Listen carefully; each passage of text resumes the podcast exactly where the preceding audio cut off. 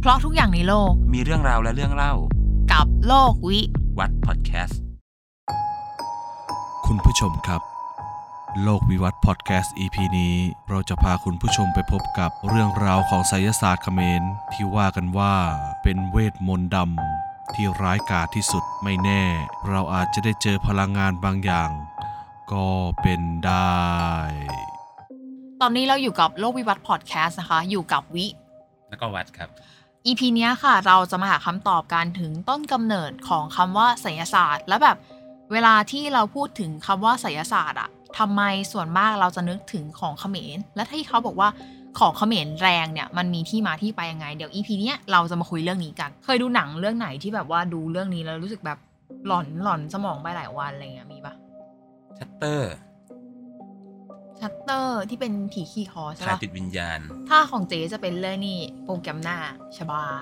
อ๋อ ที่ตอนจบที่ผีมันพับคอลงไปแล้วเอ็นเครดิตก็ขึ้นด้วย เออ พอเอ็นเครดิตขึ้นเสร็จก็เบาใจแล้วอยู่ๆแม่งผีเงยหน้าขึ้นมา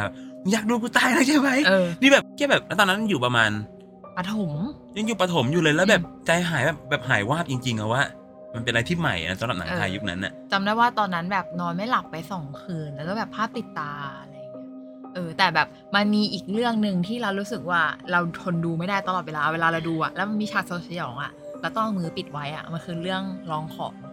ลองของครูพนอ เออครู ใช่ พ ไหม นออีซีนที่แบบเปิดเรื่องมาที่เป็นแบบปลาดุกอะและที่มันมีแบบเข็มไม่ใช่เข็มเขาเรียกว่าอะไรวะนะ เบ็ดเบ็ด อ่ะเป็นเบ็ดที่แบบว่าออกมาตามตัวแล้วก็แบบตรงเนี้ยที่ออกมาตรงตาแบบไม่ไหว และภาคสองที่เป็นซีน อีกซีนหนึ่งที่เขาบุกไปหาหมอผีที่เป็นอาจารย์มั้งแล้วเขาเอาเขาเรียกอะไรวะสว่านไม่ใช่ส อ่า ว่าน เป็นเลื่อยเลื่อยเล็กๆใช่ เป็น ไหม เลือดไอเล็กอะแบบผ่าผ่าตรงหน้าผากอะแล้วมันก็เห็นแบบสมองเป็นแบบ เต้น ชิ้น ตุๆบตุบ อะ ตุบเลยอะ พูดอยู่พูดข้างหลังตอนนี้พูดอยู่กูยังจะเป็นลมเลย ใช่ แบบเบาไหว ตอนนั้นน่ะ เวลาดูเรื่องลองของใช่ปะ อืม ที่กลัวสุดอะกลัวเสียงเสือภาษาเขมร อ่ะ แต่ตอนนั้นตอนนั้นดูตอนอยู่ม .6 แล้วเรื่องลองของเนี่ย เออ พอขึ้นปีหนึ่งปุ๊บติดคณะอักษรศาสตร์ อ่ะ ก็ต้องเรียนวิชาภาษาเขมร มันเป็นวิชาบังคับป่ะหรือว่าเรา เป็น ลือก วิชา อง เลือก อ่ะ ก็ไปเรียนภาษาเขมร อืม คือตอนเรียนอ่ะไม่มีปัญหาไม่มีปัญหาตอนจะสอบ ทำไมวะ เราต้องนั่งท่อง อ่า เราต้องซ้อมพูดใช่ป่ะเราก็จะนั่งท่องภาษาเขมรไป แล้วห้องข้างๆก็จะเริ่มกระสับกระส่าย อ่ะ มันจะได้ยินถึงกันเพราะความว่าเป็นหอใน และ แบบวันรุ่งขึ้นมันก็มาถามนะเมื่อคืนทำอะไร อ่ะ ก็บอกไม่ต้องกลัว กูแค่เตรียมสอบภาษาเขมร ไหนๆก็แบบมาเรื่องนี้แล้วอะ อือฮึ เวลาแบบมีพูดถึงเรื่องการเล่นของไสยศาสตร์นู่นนี่นั่นอะไรเงี้ยถ้าไปคนชอบนึกถึงของเขมรแล้วแบบจริง ๆ แล้วต้นกำเนิดมันมาจากเขมรป่ะหรือว่ายังไง คืออยากรู้ว่าจริง ๆ แล้วอะต้นกำเนิดของไสยศาสตร์อะมันเกิดจากอะไรแล้วทำไมถึงเวลา แล้วทำไมเวลาแบบพูดเรื่องไสยศาสตร์ต้องนึกถึงเขมรอะไรเงี้ย อันนี้ขอสาระหน่อยแล้วกันเนาะ อืม คือถ้าเกิดเราแปลโดยลักษณ์ของมัน อ่ะ ไสยศาสตร์มันหมายถึงวิชาที่ประเสริฐ เพราะว่าคนโบราณเอาวิชาเนี้ยต่อสู้กับสิ่งชั่วร้าย อ่า มันเป็นสิ่งประเสริฐเพื่อสู้กับสิ่งที่เลวร้ายกว่า ซึ่งมันคือสิ่งดีงามถูกปะ ใช่ แล้วทำไมตอนหลังเรามีความรู้สึกว่าปัจจุบันอะคำว่าไสยศาสตร์มันดูเป็นสิ่งชั่วร้ายวะ อันนี้ก็ต้องเล่าต่อไปว่า ต้นเขาของวิชาเนี้ย เออ มันมาจากศาสนาพราหมณ์ อ่า ก็คือเขมรรับมา อืม ตัวตัวปราดในยุคนั้นทั้งไทยแล้วก็ทั้งเขมรนะก็เชื่อกันนะว่าไสยศาสตร์เนี่ยมาจากคัมภีร์ที่ชื่อว่าคัมภีร์อาถรรพ์พระเวท อ่ะ ซึ่งคัมภีร์อาถรรพ์พระเวทเนี่ยเป็นหนึ่งในคัมภีร์สำคัญของศาสนาพราหมณ์เขา อ่าอ่ะในเมื่อมันเป็นของพราหมณ์แล้วทำไมมันถูกถึงแบบว่า เวลาพูดถึงมันถูกถึงมองเป็นของเขมรอะไรอย่างเงี้ย คือเขมรเนี่ยรับวัฒนธรรมพราหมณ์มาจากอินเดีย อ่า แล้วก็ส่งต่อให้ไทยด้วย อ่ เพราะฉะนั้นเนี่ยพอไสยศาสตร์มาถึงไทยปุ๊บ อืม เราก็จะนึกถึงต้นตอที่มาจากเขมรนึกออกไหม เราก็ คืจะอเรา คิดว่าเป็นของเขมรแต่ ใช่ จริงๆแล้วเป็นของ เป็นของอินเดีย แต่จะบอกว่าไสยศาสตร์อินเดียมันก็ไม่ได้เหมือนเขมรเป๊ะเพราะว่า อืม พอเข้าไปอยู่ในเขมรปุ๊บเนี่ยเขมรเขาก็เอาปรับ อืม ให้เข้ากับประเทศเขาด้วย อืม อ่าอะไรประมาณนี้ อืม ทีเนี้ยพอพูดถึงไสยศาสตร์ใช่ป่ะเจ๊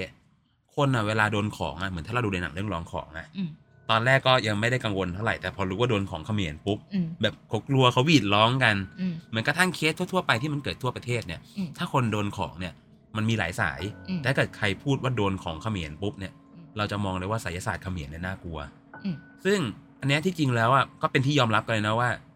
ไสยศาสตร์เขมรเนี่ย อืม ขลังและศักดิ์สิทธิ์ อ่ะ กว่าไสยศาสตร์แขนงอื่น ๆ ตามความเชื่อของคน อ่ะ ก็คือพอพูดถึงของเขมรเนี่ย อืม มันก็จะดูน่ากลัวกว่าคนอื่นใช่ไหม อืม คือเขมรเนี่ยเขาเคยมีการประกอบพิธีครั้งแรก ๆ เลยเนี่ย อืม เพื่อแบบว่าปลดแอกตัวเองอ่ะไม่ให้ถูกชวาปกครอง ยังไงแบบสถานการณ์ตอนนั้นมันเป็นยังไงมันเป็นพิธีกรรมประมาณไหน คืออารมณ์ประมาณว่าตอนนั้นน่ะชวาพยายามปกครองเขมร อืม ซึ่งเขมรมันก็ต้องต่อสู้ใช่ไหม อืม และหนึ่งในวิธีต่อสู้เขาอ่ะ มีการประกอบพิธีกรรมใหญ่โต ก็คือไสยศาสตร์ ใช่ โดยใช้คัมภีร์ในศาสนาพราหมณ์มาประกอบ อ่าเฮียโคตรเท่อะ เป็นอะไรที่โคตรเท่มาก ถ้าเกิดเรานึกภาพอะมันก็คงเป็นพิธีใหญ่ที่แบบ มันคงเหมือนตอนเหมือนคงเหมือนในแฮร์รี่พอตเตอร์ป่ะ ใช่ ที่ใช้คาถาสู้กันอะไรอย่างเงี้ย คิดว่าไม่น่าจะถึงประมาณนั้นให้ อ่ะ นึกถึงเรื่ององค์บากดีกว่าที่มีการทำพิธีใหญ่ อืม ๆ ใช่ไหมนั่นนะคือครั้งแรก ๆเลยนะที่ว่ามันมีหลักฐานว่าเขมรประกอบพิธี ทีเนี้ยในสายทานประวัติศาสตร์เขมรน่ะ อืม มันก็จะเต็มไปด้วยเรื่องไสยศาสตร์ที่มันเข้าไปแทรกในชีวิตผู้คนเต็มไปหมดเลย อืมเราได้เคยได้ยินมาว่าศาสตร์อะไสยศาสตร์อะมันจะมีหลายสายแล้วเคยได้ยินคำว่าแบบสายดำสายขาวอะไรเงี้ยจริงๆแล้วมันมีอะไรมากกว่านี้ปะ อันนี้จัดให้เป็นสามสายแล้วกัน อ่ะ ของไสยศาสตร์ อ่ะ สายแรกก็คือสายคงกระพัน อ่ะ สายที่สองคือสายขาว อืม แล้วก็สายสุดท้ายคือสายด อืม ำถ้าเราถึงสายคงกระพันเนี่ยเจวิจะนึกถึงอะไร ฟันแทงไม่เข้า อ่าใช่ นั่นก็คือไสายศาสตร์สายหนึ่ง อืม ฟันแทงไม่เข้า ก็อาจจะนึกถึงการสักเลขยันต์ อืม การทำตะกรุด อืม ทำอะไรต่ออะไร อาจจะใช้ อ่า ว่านยา อาจจะใช้สัตว์อะไรมาประกอบ อ่ะ แบบนี้ก็เป็นสายคงกระพันซึ่งก็ อืม เป็นเรื่องปกติทั่วไป อืม อีกสายหนึ่งถ้าให้นึกถึงก็คือสายขาว สายขาวนี่ก็จะฟังดูเหมือนเป็นแบบทางทางเขาเรียกว่าอะไรอะทางสายที่แบบว่าดีงามอะไรอย่างงี้ปะ ใช่อย่างที่เจว่าเลย จุดประสงค์หลักของสายขาวสามารถใช้รักษาโรค อ่าเอาอย่างเช่นแบบเวลามีคนเจ็บไข้ได้ป่วยอะไรเงี้ยก็เหมือนไปให้แบบคนนี้ดูว่าจะรักษายังไงได้บ้างอะไรอย่างงี้ปะ ใช่ เพราะว่าอะไรรู้ไหม อ่ะ เพราะเขาเชื่อว่าคนที่ป่วยเนี่ยมันป่วยได้ทั้งสามอย่าง อืม มันอาจจะป่วยด้วยโรคภัยไข้เจ็บ อืม ป่วยเพราะโดนของ อืม หรือป่วยเพราะพูดผีปีศาจ ซึ่งเอาจริงๆ ป่วยเพราะพูดผีปีศาจกับโดนของก็เหมือนแบบเป็นเส้นใกล้ๆ ใก กั ล้ๆกัน เหมือ เพราะฉะนั้นเนี่ยเขาก็เอาไสยศาสตร์สายขาวเข้าไปช่วย อ่า ถ้าเกิดนึกไม่ออกให้นึกถึงเวลาดูหนัง อืม เวลาคนจะคลอดลูก อืม เขาจะเอากิ่งไม้ เอายัน เอาอะไรไปแปะ อ่า เพื่อให้ความปลอดภัย อืม หรือเอาน้ำมนต์ไปพ่นไปลดให้กับคนป่วยที่นอนติดเตียง อืม อันนี้เรียกว่าไสยศาสตร์ที่เป็นสายขาว อ่า ก็จะไม่ได้มีอะไรที่น่ากลัว อ่า เป็นเรื่องปกติเหมือน อ่ะ เป็นขวัญกำลังใจให้คนป่วยคนไข้ บางทีเขาก็ไม่ได้ใช้แค่คาถาอาคมอย่างเดียวเขาก็มีว่านยา มีสมุนไพรหม้อต้มอะไรประกอบด้วย อืมแล้วสายสุดท้ายก็คือสายดำ ใช่ สายดำนี่แบบคือแบบกะเอาถึงตายเลยถูกปะ สายดำก็คือ มนต์ดำที่เป็นอุบาทวิชาทั้งหลายนั่นแหละ เสน่ห์ถือเป็นสายดำไหม เสน่ห์ถือว่าเป็นสายดำมาก อ่า ก็คือไสยศาสตร์สายดำเนี่ยเป็นสายที่เรียกว่าอันตรายทั้งสุขภาพและก็ชีวิต คือตัวไสยศาสตร์สายดำเนี่ยมันเป็นศาสตร์ที่เรียกว่าน่ากลัวแล้วก็เป็นเรื่องลึกลับ อืม คนทั่วไปเนี่ยถ้าเรียนเนี่ยส่วนมากเรียนเพื่อรู้เท่านั้นนะไม่ใช่เรียนเพื่อเอาไปประทำให้ได้ แล้วอย่างนี้มันมีเคสเขาเรียกว่าอะไรอ่ะอย่างที่เราเคยได้ยินส่วนมากอะสายดำมันก็จะเป็นแบบทำเสน่ห์เสกนู่นเสกนี่เสกนั่นเข้าท้องเสกหนังควายเสกตะปูนู่นนี่นั่นอะไรเงี้ยมันมีอะไรที่แบบว่าแปลกๆปะ เมื่อกี้เจวีพูดใช่ไหม เออ มันมีเสกตะปงตะปูเสกอะไร ซึ่ง อืม หลักๆ มันคือการทำร้ายอยู่แล้ว อืม แต่ตัวหนึ่งที่ดังมากแต่คนไทยไม่รู้จักนะ มันคือการเสกกันไกรเงินกันไกรทอง ก็คือกันไกรปกติปะ คือกันไกรปกตินั่นแหละ อ่า คือหมอที่ทำพิธีหมออาคมเนี่ย จะตั้งโรงพิธี ตั้งเครื่องทำพิธีนะ อ่า เสร็จแล้วก็จะเอากันไกรอันหนึง สมมุติว่าเนี่ยคือกันไกรเงินกันไกรทอง อ่า เขาก็จะสวดแล้วก็เอาไม้อันหนึงเคาะเคาะเคาะเคาะไปเรื่อย อืม ๆ กันไกรจากอันใหญ่ๆเนี่ย มันจะย่อลงจนเหลือเล็กนิดเดียว เหมือนแมลงอย่างงี้เหรอ ใช่ มันจะดิ้นได้ อืม พอดิ้นได้เสร็จหมอก็จะส่งกันไกลตัวเนี้ยลอยไปตามลม อืม ตอนลอยไปเสียงมันจะดังหึ่งหึ่งๆเหมือนแมลงผู้บิน อืม เขาว่ากันอย่างนี้นะ อ่า แล้วก็จะไปเข้าปากคนที่เป็นเป้าหมาย แต่สมัยนี้น่าจะยากแล้วนะ เพราะว่า เขาใส่แมส ใส่แมส อืม ใช่แต่คิดว่าถ้าจะมีวิธีการทางอื่นอยู่ดี อืม เชื่อว่าเหตุของพวกเนี้ยถ้ามันมีจริงๆใช่ไหม อืม ต่อให้แม่อ้าปากมันก็หาทางเข้าได้ อืม พอเข้าปากเสร็จแล้วเนี่ยเราก็อาจจะไม่รู้ตัว อืม แต่ถ้าเกิดเรารู้ตัวเราทำไงดีอะเรื่องแบบนี้ มันไม่รู้หรอกมันเล็กแค่นั้น เราจะรู้ตัวต่อเมื่อมันเริ่มออกฤทธิ์ อ่า พอมันเริ่มออกฤทธิ์เนี่ย คนที่โดนเนี่ย ถ้ารู้ตัวแล้วนะว่า ฉันโดนแน่ไม่ว่าอยู่จะโด อ่ะ น กูโดนแน่ละอะไรก็ไม่รู้ ตะปูจะเบ็ดจะอะไรก็ตาม อ่ะ สิ่งที่ทำได้ดีที่สุดก็คือการรีบไปหาหมออาคม ฟังไว้นะคะคุณผู้ชม ฟังไว้นะครับ ถ้าเกิดมันเกิดอะไรขึ้นนะครับ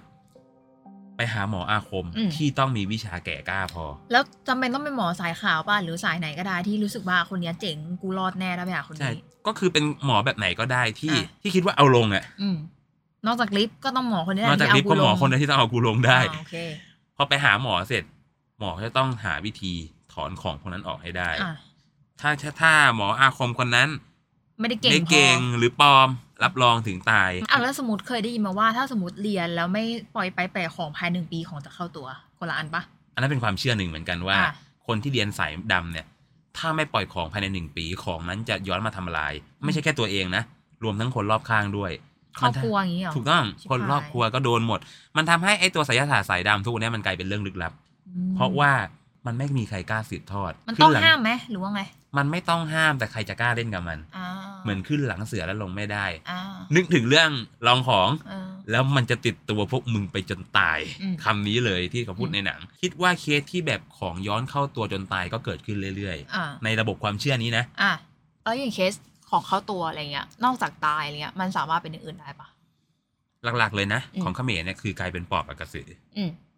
ถ้าเป็นปอบเนี่ยหมายถึงพวกที่เล่นมนต์มหาเสน่ห์